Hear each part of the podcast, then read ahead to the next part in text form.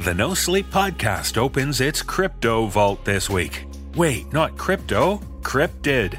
So get your big feet ready for this one. Ugh, what a lousy day out there. Oh, are, are you home? I'm recording an ad. Yeah, it's pouring rain out there. I'm soaked. All except for my feet, though, thanks to my Vessies. What an unexpected and completely unplanned coincidence. Because I'm doing an ad for Vessi right now. Oh, perfect. Yeah, my Vessi Stormburst shoes are fantastic for a rainy springtime. They're 100% waterproof, not just water resistant. And while they're waterproof and warm, they're lighter and more comfortable than boots. I'm glad you have them to wear in the rain. I know you're not going to be slipping and sliding through puddles thanks to their lugged rubber outsoles. They give extra grip in wet conditions. And the added lining inside keeps my feet warm when the temps are low, like today. We love our Vessies. Even Bigfoot would enjoy some Vessies in the dark, dank woods. And they slip on and off, so it's quick and easy to get outside. Vessies are made from Dymatex, a super soft knit material that keeps your feet warm in the cold, but cool in the warmer months. When I first saw mine, I thought there was no way they'd be waterproof, but they sure are. That's right. I can't imagine anyone not loving a pair of Vessies on their feet. Even in perfect weather, they look great and feel so comfy. Add the benefit of being waterproof, and you have the perfect shoe for any weather. Vessi also has many other styles to choose from. You'll definitely find the right style and fit for your feet. Yes, Vessies are our go-to shoes by our front door. Check them out at vessi.com slash no sleep for a pair of your Vessi shoes. That's V-E-S-S-I dot com slash no sleep to find your own pair of Vessi waterproof shoes. Okay, we've taken care of big feet. Let's be cryptic no further and start the show.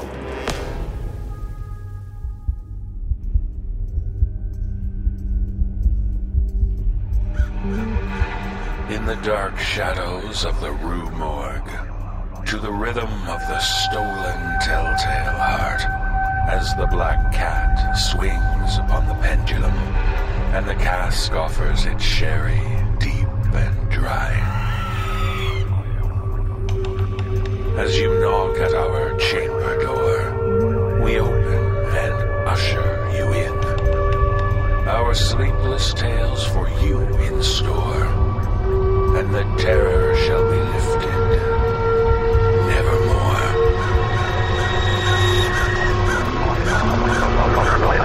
Brace yourself for the No Sleep Podcast.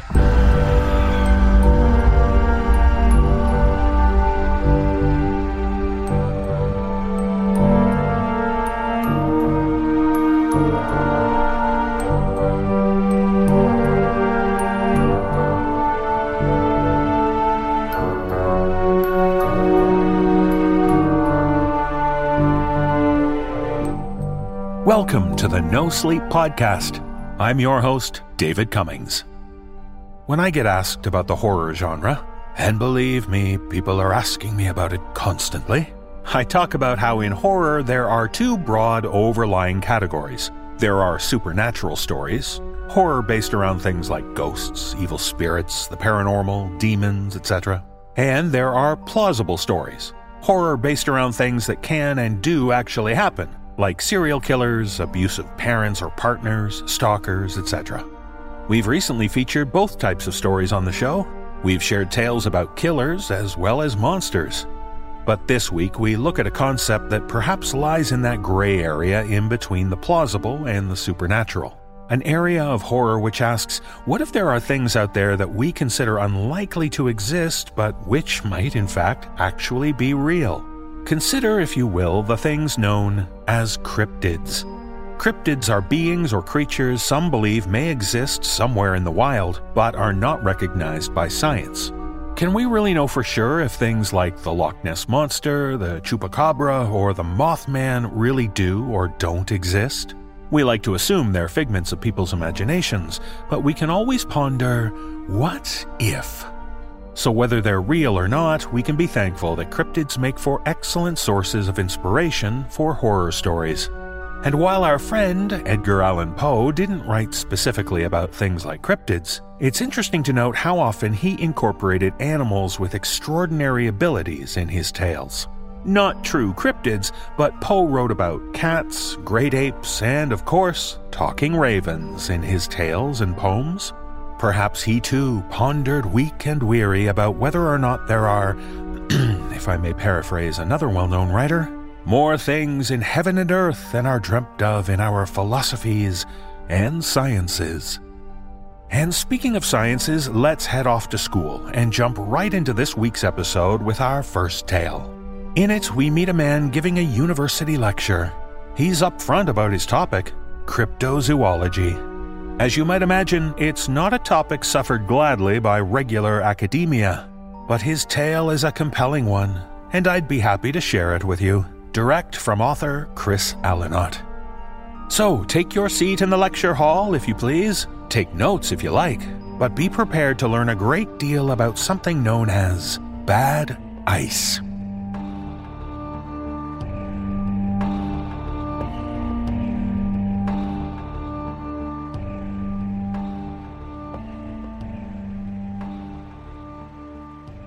Cryptozoology.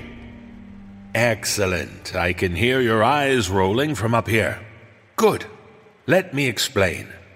Crypto, hidden. Zoology. Well, you know what that is, or you wouldn't be here. So, my proposed redefinition of the word cryptozoology the study of as yet undiscovered animals. One of two things is now running through your mind.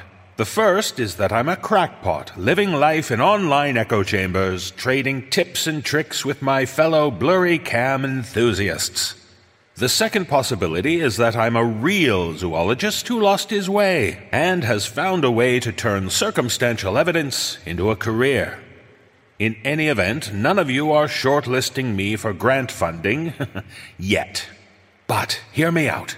What if and I'm relying on you to be patient for just a moment more, and you've been really lovely, thanks for that. What if I have high definition photos and videos of a creature you've never seen before? That's what I'm offering, and that's why the university has seen fit to let me take up your time today. As a bonus, you'll get to hear how I lost this arm. So hang on to your chairs and let's get started, shall we? First slide, please. This is the town of Banks Bay. It's one of the only permanent villages on Banks Island, which is one of the larger islands in the Northwest Territories. The only way in is by a series of bush planes, hopping from hunting camp to hunting camp and so on. The plane you see just here by the dock flies out of Colville Lake. Next slide. That's Carl, my pilot. Ah, he was great. Next slide. Like most of the settlements in this part of the world, Banks Bay's population is almost entirely Inuit. I mention that because when you show up in town talking about studying the local wildlife, well, you've got to be careful. The people are as nice as they come, but you do not want to be the one to mess with the ecosystem. Due to climate change, the polar bears have been getting closer and closer to civilizations each season, which makes hunting tough enough. So outsiders dropping in without a clear agenda makes folks uh, cautious. Next slide. This is Toklo Kusoguk. He's an adjunct professor of biology at this university, and the reason Banks Bay has its own satellite station. He is the Arctic wildlife expert. That lady beside him is his wife, Amaruk. She teaches at the local K 12 school and makes exquisite traditional clothing. She made the mukluks I'm wearing now. I'm actually regretting that, as I've already sweat through my socks. when I was choosing where I wanted to start my search, there was no question about wanting to work with Professor Kusoguk. Next slide. Ah, Betty. Betty was more than just a snowmobile. She was my lifeline. If it wasn't for her insulated cab and all the gear I managed to strap, latch, and tie to her, there's no way I would have made it as far as I did. Next slide. What you're seeing now is what I saw for almost two full days of travel. Look closely. It's not what you think of when you think about the Arctic, is it? Stone and glacier, and tough as nails little plants. When I started planning my trip, I thought I was going somewhere like the prairies, except covered in snow instead of grass. two hours into traveling, and I started to understand why people live here. I had a phone full of podcasts and audiobooks to keep me company. It was worth using some of my limited battery power to keep those things available to me. Off topic, if you haven't heard William Shatner's reading of Infinite Jest, put that at the top of your list. Next slide. Birds, birds, birds. Snow geese. Next. Rock ptarmigan. Next. Buff breasted sandpiper. We arrived at the Banks Island Bird Sanctuary at the north end of the island after that first long ride. This brings me to the reason I gave the university and Toklo for traveling up north. Next slide. Musk oxen. Look at those magnificent shaggy bastards. Next slide. What's that? What about the birds? Ah, yes. I see how that might be confusing. The bird sanctuary is only a part of the larger Aulavik National Park, and it's one of the few areas that has buildings or permanent shelter of any kind. Next slide. Pardon me for a moment while I put my coat on. There's a bit of a draft up here. Ah, yes, that's better. All right, this is the inside of the sanctuary outpost. It's not very big, but there was a heater, a kitchen, and some cots. It felt like heaven after two days of riding. On the wall map you can see just there, you'll see that it shows muskox herd movements. But I'm getting ahead of myself.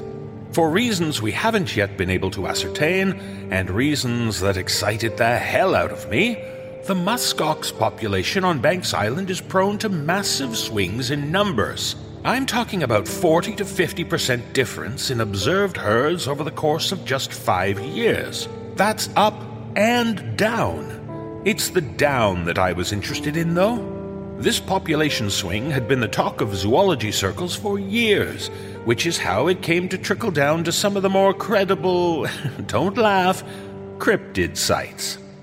Now hang in there, folks. We're almost at the really good stuff. First, some basic anthropological history of the North American continent. Current research holds that humans first traveled to this landmass over the Bering Land Bridge thousands of years ago. Many kept going south, spread out, and became all the tribes of what they call Turtle Island. Some of these travelers loved the north and stayed where they were. They became the Thule people, ancestors of the Inuit.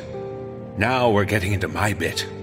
I hypothesize that at the time the Bering Land Bridge was still intact, it wasn't just Homo sapiens that made the trip. Next slide. Look at that face. What you're seeing here is a digital rendering made from centuries of writings, etchings, and drawings of sightings in and around Asia. Next slide, please. The oldest woodcuts go back to the 1700s and depict the same large bipedal creature covered head to toe in fur. In Tibet, he's known as the Yeti. In Russia, next slide, they call it Chuchuna. And in the redwood forests of California, next slide, Bigfoot. Next. There you have it. The other shoe has dropped. The waiting is over, the secret revealed. All you paragons of academia are attending a serious lecture concerning the abominable snowman. More or less. Next. This is Toklo's face when I told him what we were really looking for. he was unamused. In fact, he was pissed. Look at him. That's the calmest man I've ever met. Look how angry he is. Sorry, makes me chuckle to see it. Speaking of which, could I get the lights up in the audience a little bit? I like to see how my shenanigans are going over with the crowd. Uh, a little brighter? Please? No? Ah, very well. Next slide.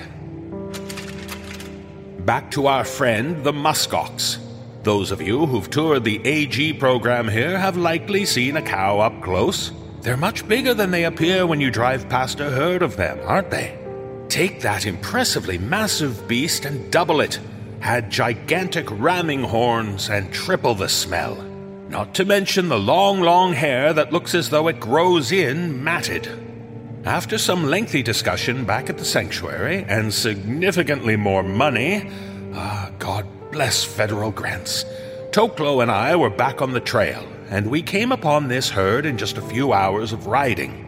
Some of them had Ministry of Wildlife tags on their ears, and I took snapshots to reference them later when I wrote up my false report to justify my expenses. And then we saw it. Next slide. What you're looking at here, in all this mess, is the remains of three musk oxen. See the blood trail at the top? A local hunting party had found and recovered the bodies and dragged them back to their camp to process them. Lucky for us that there was no wind that day, and visibility on the tundra is measured in kilometers, so we were easily able to follow the trail back to camp. We got there just before the hunters started cutting up the bodies, and they agreed to let me take a photo first.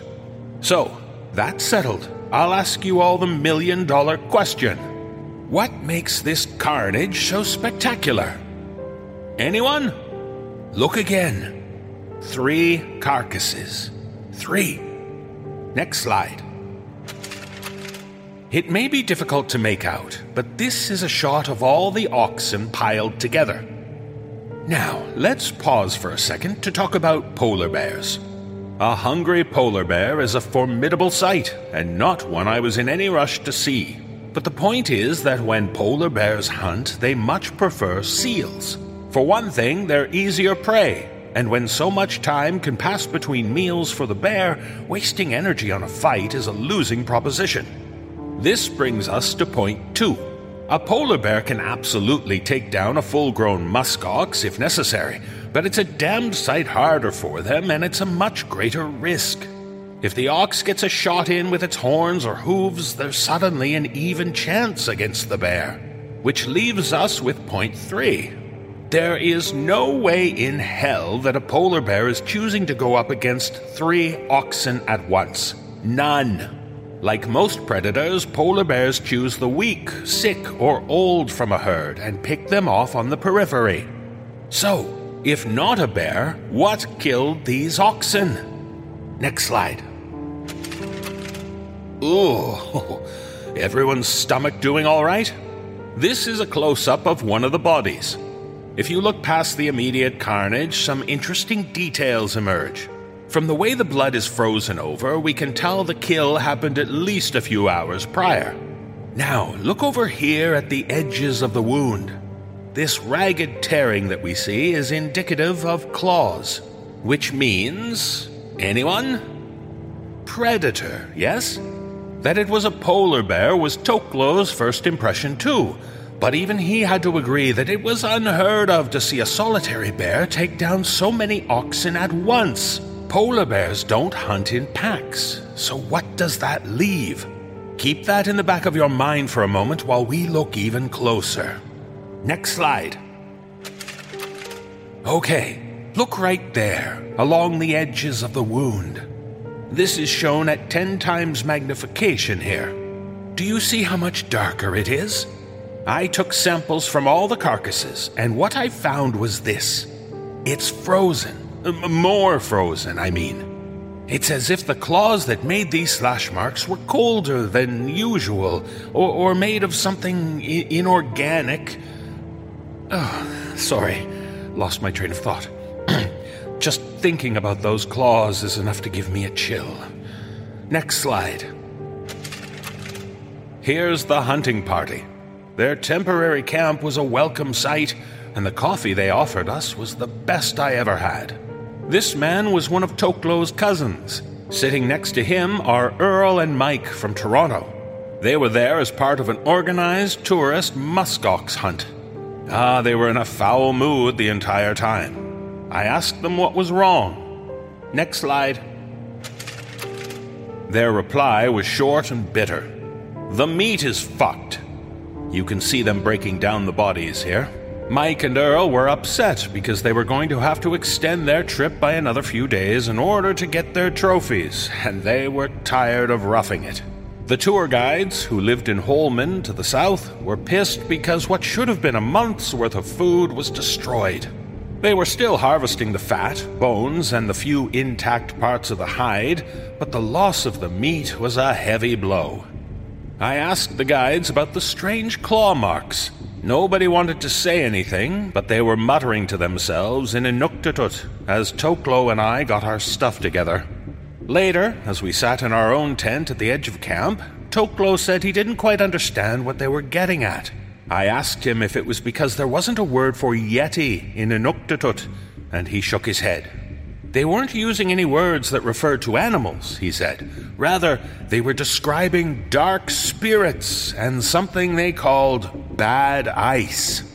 Bad ice. That was a new one, and it didn't match any of my research to date on the bipedal predators I'd been expecting to see. Um, hey, are, are we sure we can't get those lights up a little more? I'd love to see your smiling faces or at least your expressions of crushing boredom.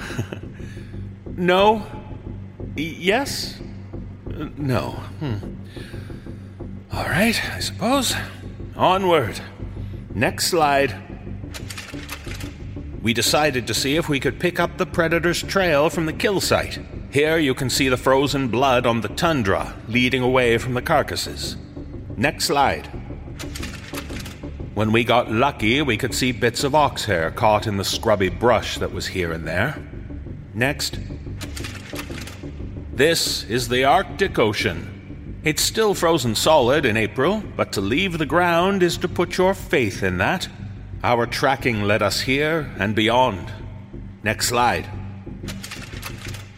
Fucking seal hole. Oh, pardon my language. Seeing this photo again brought up a visceral response we had identified a glacier more or less straight out from where we left the island, and we were headed there to check for signs of the Yeti, or the evil spirit, or whatever it might turn out to be. Having a destination in mind, we were traveling a little faster. It was at that point that Betty ran right into a seal's breathing hole and got stuck. Ah, it was my own fault, really. In my excitement, I overtook Toklo's sled when I should have deferred to him the whole way. Without Betty and stuck on the open ocean ice, we were in deep shit. As we talked about our options, Toklo remembered the hunting party, who were driving modified ATVs, had winches on their vehicles. He helped me detach the cab from my snowmobile and set up a rough shelter from the wind before riding back to get help. Next slide. Open ice in all directions. You can see some of the icebergs in the distance that, in spring, will break up and float free. Right now, they just look like mountains made of ice. Logically, I was not in any danger, not yet anyway. Toklo was only half an hour away, and the bright orange shelter you're looking at here made a hell of a good beacon for him to get back to me. All the same, it was humbling to find myself alone out there, the only human for kilometers around. Nothing to see but white ice and white sky. Nothing to hear but wind. I'm, I'm getting a little bit of that right now. Make some noise, people. Well, let's take 30 seconds to get up, stretch your legs, stretch your arms. If you've been holding in a cough, let her rip. if it's a fart, well, hang in there, we're almost done here. Everyone good? Not that I can see you. Oh, I swear I'm bringing my own tech person next time. Good? All right, let's proceed. Next slide. Remember that iceberg I was showing you on the previous slide? Here it is up close. Now, I had promised Toklo that I'd stay put, so he was going to be furious with me, but when you see what I saw, you'll understand why I risked that. We're close enough now to the iceberg that you can see the way the formation of the ice makes for some interesting topography. This area in the middle is almost level with the sea and continues on for a little bit. That will be important. Next slide. This is oh, my wife and daughter. I don't know how that slide got included. I was certainly missing both of them by this point, but if I'm being honest, my attention was almost completely focused on the iceberg. Hmm. Uh, next. Ah, back on track. Now, here is the point at which I reach the iceberg proper. I have to say that 30 minute walk was the coldest I'd felt on the entire trip. Between my parka and the snowmobile cab, I hadn't actually had to spend very much time at all out in the elements. By the time I got to the glacier, though, oh, my body knew that it was very much in the Arctic. As I was showing you previously, you can see here how the formation of the iceberg curls in upon itself. As I approached, I could see that the formation made a natural cave. At this point, I should tell you that I wasn't about to go looking for a Yeti without some form of self defense. In amongst my other gear, I had a 223 rifle, which is the standard caliber among most of the bands round the territories, which meant that getting ammunition was not a problem. Next slide. My wife again. I, I didn't. Nobody had access to this presentation ahead of time, did they? How did that. Oh, never mind. My wife, Ellie, everyone. Next slide. Inside the cave, I expected to see more signs of the dead oxen. Several limbs were missing from the carcasses, and I'd been keeping an eye out for bones ever since. If I was going to stake my claim to the North American Yeti, it looked like this was going to be my opportunity. I had my rifle in one hand and my camera dangling from the wrist of my other. Whatever came, I was ready to shoot. Next slide. Oh, Jesus fucking Christ! Oh, I, I, I, I'm sorry. I, I'm sorry. Oh, oh, God. Sorry, sorry. I, I wasn't expecting this slide yet. Uh, this obviously is not the Yeti. This is the. the thing that was living there. At first, I'd mistaken it for just a part of the cave. If you'll notice, um. Uh, Excuse me, please. I, I'm shaking a little bit. I. Oh, it was quite a shock to see it again. Now, I knew this was coming, and still. All right. if you'll. Uh, look at the shape of it, all the flat edges and angles, like plates, it's actually pieces of ice the thing secretes a fluid, like saliva, but thicker, onto the ice and snow, and then it rolls its body over it, absorbing the new material onto its body, like armor. I had chanced upon the animal in the middle of this process, and though it was terrifying, the zoologist in me couldn't look away. When the resin stuff hardens, it moves easily with the beast. The sound of it moving was all I needed to hear to know I was in grave danger. As it walks, the chunks of ice armor grind together, each piece smoothing the other out. If you've ever made a snowman or a snow fort or anything where you've had to move great pieces or, or balls of hard packed snow against themselves, well, that's the sound this thing makes. It's the auditory equivalent of biting an ice cube. I took this photo and then I started to back away. It raised its head and I could see a wicked beak and the front facing coal black eyes of a predator. I readied my gun as I retreated, though just by looking at it, I doubted the shells would have any effect. Next slide. No, that can't be right. I didn't take any more photos of it, let alone any this close. I, I don't understand what's happening. Um, well, since we've got this up, uh, uh, look, look at the claws just down here. They look like the keratin based claws you'd find on a mammal, like a bear, but they're coated in the thing's secretions. I had reached the mouth of the cave and was getting ready to run back to Betty. I still didn't have a way to make her move, but I had the capacity to make fire at least. Maybe the thing would fear fire. It was all I had. It came closer, and I fired at it. The shell smacked into the ice at its chest. The resin cracked like a windshield struck by a rock, but that was it. It lunged at me then, and I screamed. The next thing I knew, I was in pain and cold unlike anything I'd ever felt. My right arm was on the ground, and the thing was tearing into it with its awful beak. The hand was still gripping my rifle, the fingers still tangled in the trigger guard. There was no getting my gun back. My wound was already freezing over, which probably saved me from blood loss. I turned my back on it and began to sprint as fast as I could. Next slide. Next slide.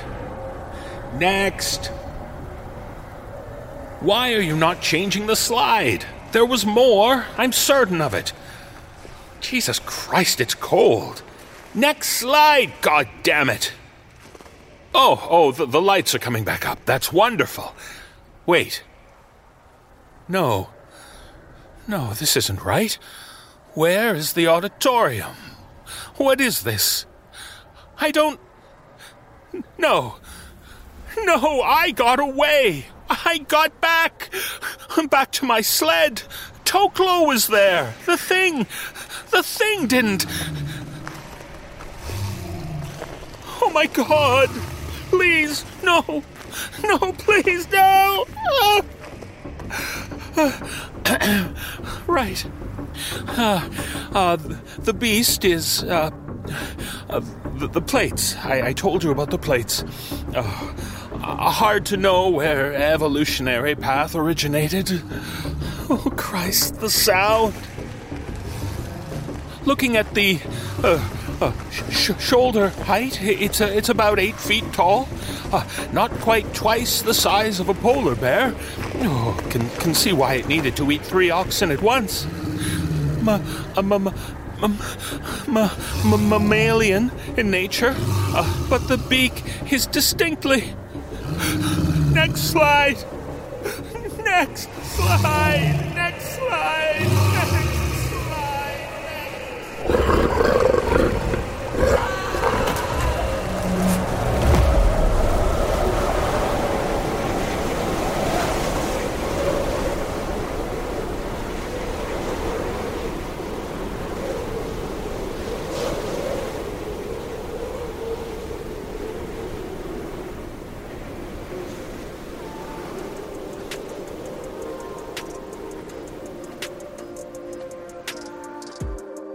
Ah, you see how scientists go to great lengths to make profound discoveries? But sometimes when you're stuck deep in a cave, it's hard to get out.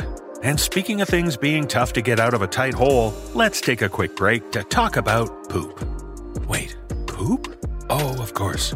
Look, it's natural and everyone does it. But let's face it, whether it's anxiety, constipation, or nervous guts, having issues pooping can make your day, well, shitty. And there are much better ways to deal with issues like that than by taking laxatives or huge scoops of fiber. You need to look after your gut health. Good gut health is important for many aspects of a healthy body. That's why I take Seeds DS-01 Daily Synbiotic every day. Seeds DS-01 Daily Synbiotic supports healthy regularity, healthy motility, and ease of evacuation. 16 of their 24 strains are specifically geared towards digestive health, and that makes sense because people take a probiotic for digestive health. Their capsule in capsule ViaCap safeguards viability through digestion for delivery of an average of 100% of their probiotic starting dose to your colon. The outer capsule also serves as an elegant barrier to oxygen, moisture, and heat. No refrigeration necessary, and when your gut microbiome is balanced, it helps not only your digestive health, but your heart and even your skin. Similarly to your gut, your skin has its own microbiome. Your skin is home to trillions of microorganisms and their byproducts, collectively known as your skin microbiome. Several of the probiotic strains included in DS-01 Daily Synbiotic were selected based on research which shows beneficial effects on skin and overall dermatological health. Seed delivers the DS-01 Daily Synbiotic to you monthly in sustainable packaging with a reusable glass jar that protects the probiotics inside and helps minimize plastic use and waste. So do what I've done. Start a new healthy habit today. Visit seed.com slash no sleep and use code no sleep to redeem 25% off your first month of Seed's DS-01 Daily Synbiotic. That's seed.com slash no sleep and use code no sleep. Now let me welcome you back to the show with some fine hospitality. It's not easy being in a family with a legacy. That is, when there's a family business which each generation is expected to take part in. Hand in this tale, shared with us by author Beth Carpenter, we meet a young woman who is training to become part of her family's dynasty. However, she's not at all interested in being part of it, if only she could think of a way to get out. Performing this tale are Jessica McEvoy, Mike DelDaudio, Graham Rowat, and Peter Lewis. So don't feel the pressure to prove yourself to your family. Just relax and try to enjoy a hospitable evening.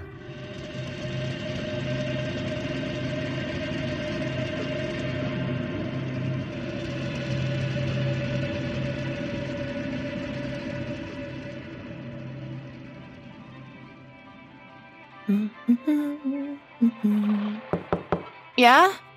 You're wanted downstairs. Downstairs, downstairs? Or at the basement downstairs?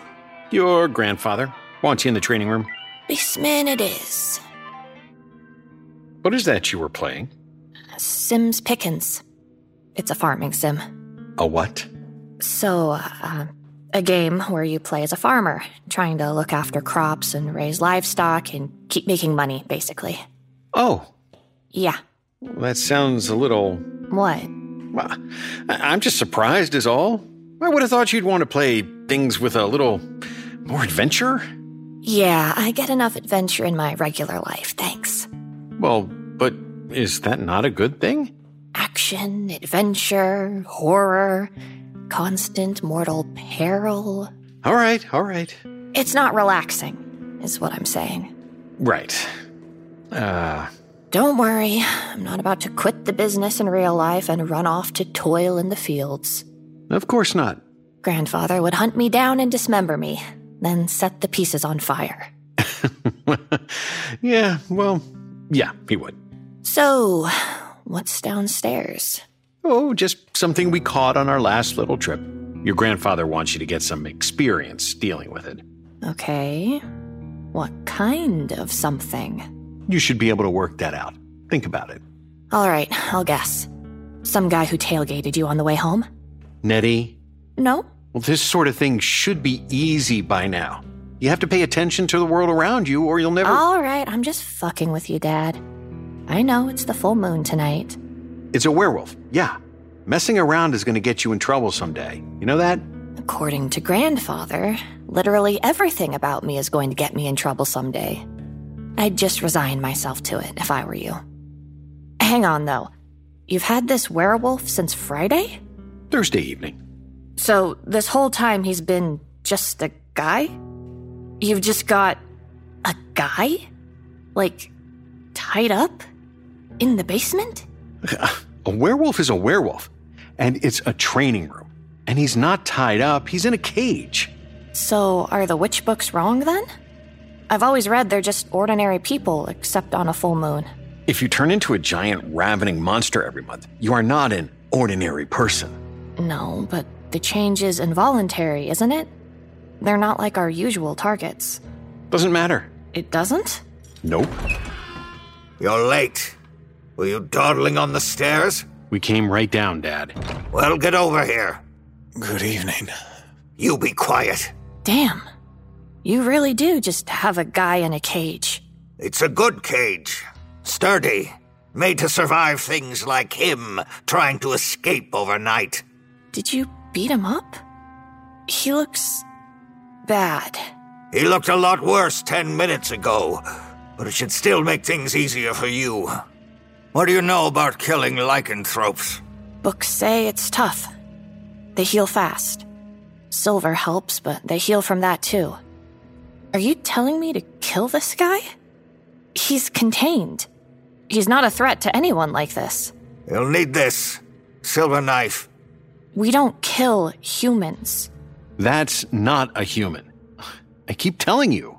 I'm not talking semantics, Dad. He's a person. He's looking at us like he's our disappointed kindergarten teacher, so he's a weird person, but still a person. Perhaps we could negotiate. Told you to shut up. I'd be happy to make use of your cage here every month if you're concerned about the danger I pose when I'm changed. I could pay you rent, I suppose we could call it. There aren't many cages out there that could hold a lycanthrope through two or three turns, and this isn't one of them. But that's not the point. What is the point? The point is, he's an abomination, and he needs to die. Grandpa! Don't you grandpa me. You've always been soft. I have not always been soft. I've done every job you've ever sent me on, and you've never had a reason to complain about my work. So you just grumble some bullshit about attitude. Fine. What? You're right. You're a good enough worker. You obey orders in the end. Go get me his jacket. There's something in there I want to show you. Then we can continue this discussion. I. Right. His jacket? You want me in the cage? You've got time before the turn, so don't be a coward. Don't make me take back what I just said. No, I. Okay, right. Okay, buddy, just stay down. I'm not gonna hurt you. That doesn't seem to be a settled matter. I'm not going to hurt you right now, anyway. I guess the rest depends on what you've got in that jacket. I haven't got anything in the. Grandpa, what the hell? Dad? It's all right, Antonette. Everything's gonna be fine. Don't coddle her! Any one of her brothers or sisters would have been ready to do as I asked right away. None of them would have needed all this rigmarole to force them to cooperate. We haven't had one like her since Marlowe. R- rigmarole? Really? Let me out! Take the knife. Are you serious? Take the damn knife and then shut your mouth and listen. I won't have weakness in this family. It's weakness that lets these monsters in, that lets them treat humanity as prey. Now you've had a few kills, easy ones, and that's let you walk around imagining you're a hero. Well, we have never been heroes. What we are is hunters. We get our hands dirty on behalf of the world as it should be, but we know we'll never enter that promised land. Your father thinks you have what it takes to carry more weight. Take on these difficult, dirty cases. But I see you. I see your heart. I think you're a coward. Let me out. So, here's how it's going to be. This is the test. Fail it, and you're worthless to me. Less than worthless. You're a crack in the armor. Fail it, and you'll have to take the consequences that come. Dad, come on. N- Nettie, Nettie, don't look like that. You aren't gonna fail anything. The best way to put a werewolf down for good is to take a silver knife. Yes, like that one. And skin it. Let me tell you, it's a lot easier to do when they aren't eight foot tall and trying to tear your throat out with their teeth. So I think it's best you get started. Or what? Or you stay in the cage overnight. I told you I won't have weakness in the family. Dad? Just do the job, sweetheart. You've. You've gotta learn. Learn what? Okay, I get it. Do whatever he says. The second he says it. Or else be torn into pieces by a giant angry wolf as my family watches and does nothing? Nettie. Get going. Stay back! It's all right. I won't hurt you. Why the hell not? Apparently, I either skin you alive in the next hour and a half, or I get eaten. If I were you, I'd be gunning for the eating option. No, you should do it. What? It's fine. I'd like to ask to be sedated first, if possible, for both our sakes. It's fine? If I'm sedated first, yes, it seems like the best way out. No sedative. The amount we'd need to keep a werewolf under the whole time it would take for this one to figure out the process, it would be cost prohibitive. Cost prohibitive. Ah. Fuck. If you don't mind me saying, this seems like the worst way to introduce someone to a difficult task. You should work on desensitizing first. Maybe practicing on a corpse? Then work up to the potential trauma, you know, gradually. Are you sure you're not already sedated? In a way. It's just that. I deserve this. And it seems like you don't. What? Nettie, how do you think we tracked him down? He's killed more than 20 people already. Yes. I didn't realize what was happening. At first, I never saw the thing that bit me. It hit me from behind and I passed out, almost took my leg off. I healed fast enough to surprise the doctors, but not supernaturally fast. It was six months before the first change. I was driving home at night through the middle of nowhere. I crashed my car. Thought that was why I blacked out. Woke up naked the next morning, miles away. I guessed being concussed had made me think hiking naked was a wonderful idea. I didn't hurt anything, as far as I know. Don't remember anything more about it. The next time, uh, I was at home. It came on, slower. I don't remember every time I attacked someone, but I remember blood, screaming, a child running away down the street. I remember what happened when I caught him. I was myself enough then to still have the memories of that. So, I knew I deserved to die then, and I didn't know how else to stop it. No connections with people who could provide a sturdy cage, unlike your grandfather here. I tried hiding out in the wilderness, ended up eating some explorers. Uh, and then I got my hands on a silver bullet. Yeah, I was truly surprised when I woke up from that. None of that makes this. Six children now. And we're both out of options. I don't know if your family will genuinely keep you here while I turn or if it's a particularly relationship destroying bluff. But I don't want to hurt any more people. Please. If we could return to the point now. So sedation is off the table. Uh, fine. Knock me unconscious instead. I assume you'll have to do it repeatedly, but since brain damage isn't a concern, What's your name? ah, it's Jacob. All right.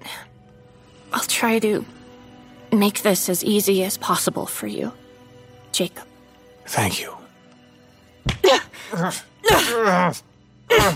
There. That's good. Now, you don't have to worry about being too neat with the knife work on this one. Whole werewolf skins are valuable, but you've wasted so much time that you'd better hurry. You'll have to make this up to me later. Fuck, I hate this family. Think of it like skinning a deer, but actually easier because we don't have to preserve the meat for anything. Yeah, but you raised me all wrong, Dad.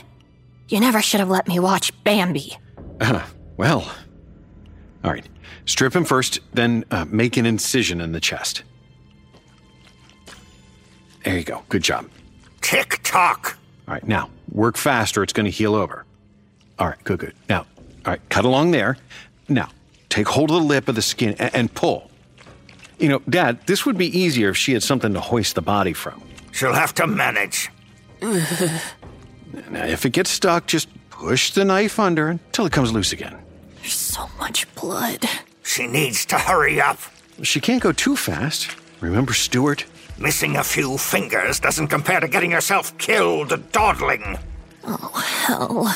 Just over an hour until nightfall. Fuck! Why'd you set me up with so little time? Well, to be honest, we thought you'd need the pressure to get started. Because if we gave you too much time, you'd talk yourself out of it, maybe talk to it too much and get, you know, sentimental. Not sentimental. This'll be a fitting end if you can't do the work properly. We tell anyone of the family you died fighting a lycanthrope. They'll understand. They'll respect it. Dad, stop. You'll be fine. You're doing great. Great. You have time to finish. You don't have time to stall. Get back to work. About 50 minutes left. He's coming around again. I'm so sorry. 30 minutes or so. She's too slow. Fuck.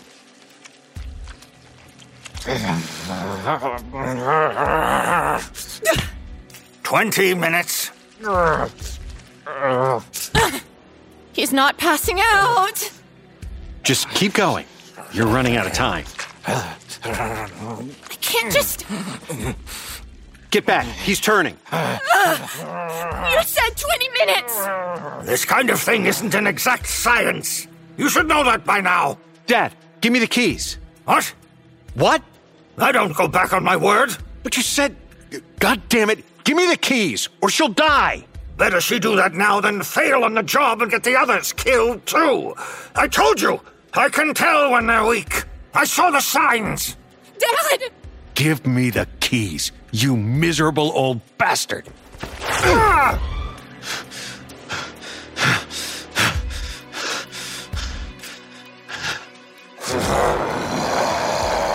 You fool! You let it out! Dad. And here you are. I've got you. I've got you. I hate this family. Vincent, get back! I'll get the gun! We need to contain it in this. No! No! No! Dad! I think it went straight out of the house. Hey, is anyone hurt?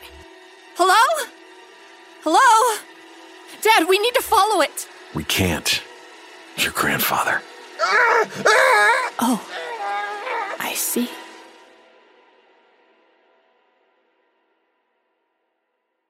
Hello, grandfather. You look a lot better. The doctors are amazed. They don't like to let on about that kind of thing, of course, but they still told us you were healing remarkably quickly. Remarkably quickly. That's what your doctor said. Looked like you restored her faith in miracles. You'll be out of here in no time. Wow, that's a lot of lovely flowers everyone sent over. I guess the community's grateful for everything our family has done, huh? That must be nice to see. How's the food here? Any good? No? I guess that's to encourage recovery. You know, go home, get a three course meal, all the lobster and champagne you want. You're not gonna look at me, are you? It's all right. Don't worry. I've kept the knife sharp for you. Practiced on a few cadavers, like Jacob said. Desensitized. Seems like he had a point. I won't let you down this time.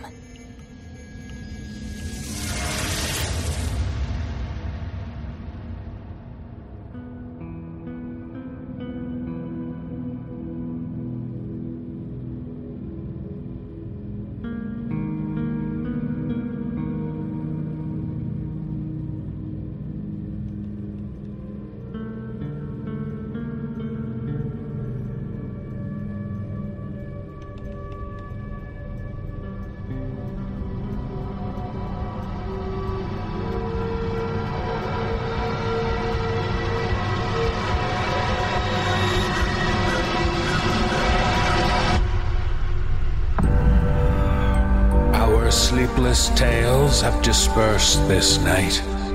Poetic works from darkness alight. We leave you with this a question on a theme. Is all that we see or seem but a dream within a dream? The No Sleep Podcast is presented by Creative Reason Media. The musical score was composed by Brandon Boone. Our production team is Phil Michalski, Jeff Clement, and Jesse Cornett. Our creative content manager is Ollie White. Our editor in chief is Jessica McEvoy. Please visit thenosleeppodcast.com for show notes and more details about the people who bring you this show. On behalf of everyone at the No Sleep Podcast, we thank you for being a supportive Season Pass member and for joining us within the exquisite horror of our reality. This audio program is copyright 2023 by Creative Reason Media Inc., all rights reserved. The copyrights for each story are held by the respective authors. No duplication or reproduction of this audio program is permitted without the written consent of Creative Reason Media, Inc.